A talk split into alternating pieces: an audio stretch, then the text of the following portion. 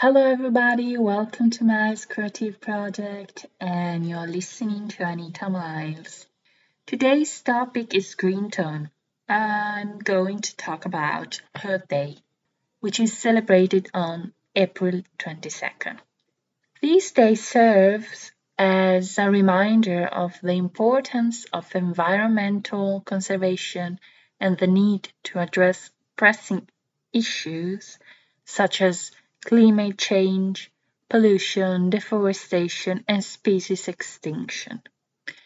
This day was first observed in 1970, more than 50 years ago, and is now coordinated globally by the Earth Day Network. The idea for Earth Day was conceived by Wisconsin Senator Gaylord Nelson, who wanted to create a day dedicated to raising awareness about environmental issues.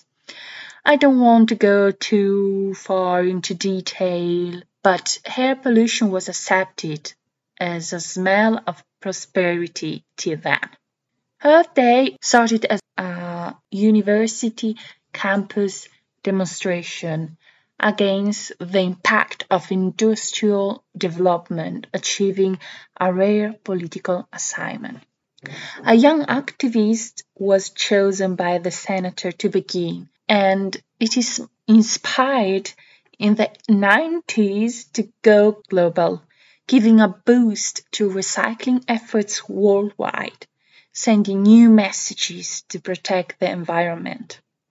In the 2000s, the message focused on taking action on global warming and clean energies. Since then, each year comes something new and innovative but nothing changes.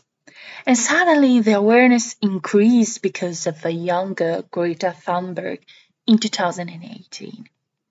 In my opinion, it's too late now to save our planet. Actually, better to restore our planet with the technology of nowadays.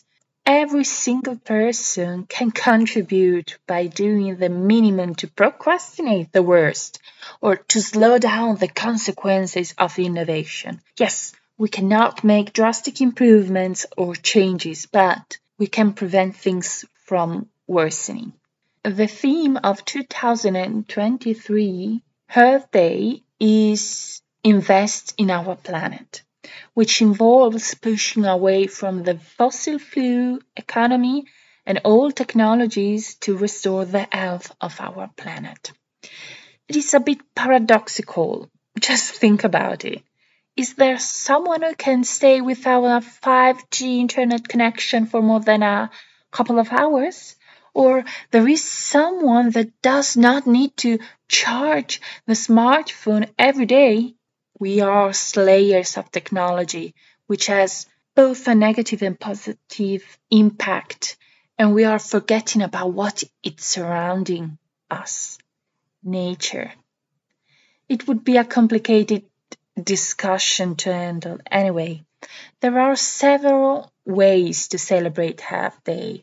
For example, through clean up public places, such as parks and beaches, removing litter and debris to restore the natural beauty of the environment and improving the local ecosystem, or tree planting initiatives to contribute to fight against deforestation and promote a greener and more sustainable future. There are also events or, and workshops to educate people about environmental issues and sustainable practices, focusing on topics like recycling, renewable energy, and conservation. Mostly during these day, protests and campaigns are organized to demand action on climate change, pollution, and other environmental concerns by mobilizing people and making their voices heard. Most people are not really aware of the problems and are the first one who cannot stay in the middle of nature, far away from technology, to be honest. Anyway, literature has the power to inspire action on Earth Day by raising awareness through books, poems, and stories. Authors can vividly depict the beauty of nature and the devastating consequences of human activities as well.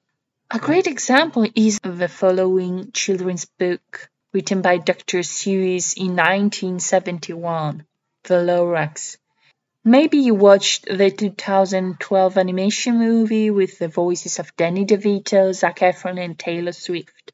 Lorax is a small orange guardian creature who speaks for the trees and advocates for environmental conservation, becoming an important symbol of protecting our natural resources.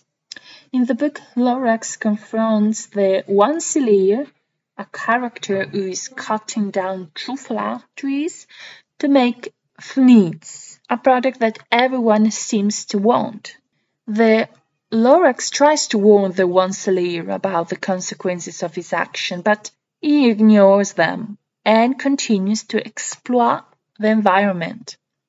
The story serves as a cautionary tale about the dangers of greed and the need to prioritize the well-being of the planet over short-term gains. This novel had a significant impact that has inspired many readers, young and old, to think about their own role in protecting the earth. Another story is the one about Mavka the Forest Song. Last March, it was released an animation movie based on the play with the same name written by the Ukrainian poet Lesya Ukrainka in 1911. It is a tale about the love between a fantastic forest creature, Mavka, and a man, Lukash. I've read the Italian version book based on the animated movie because I couldn't find the English translated version of the original play. Anyway, the movie and this tie-in and as well the play try to show a possible coexistence between human beings and natural creatures, giving also the importance of protecting natural habitats, which are full of magical healing properties. I'd like to conclude by sharing an experience. I lost my phone in March and I survived 16 days without any chances of communication outside my home. No internet connection. It was tough at the beginning. Cell phones became something really essential nowadays.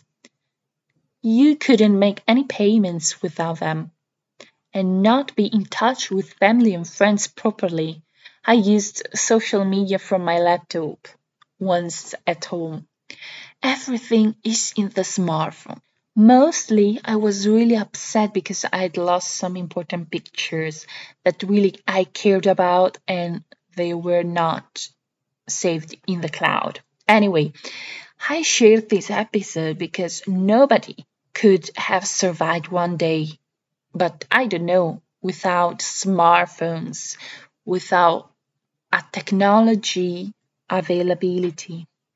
I realize different things and I focus more on myself and my goals, even if it was not a favorable period back then.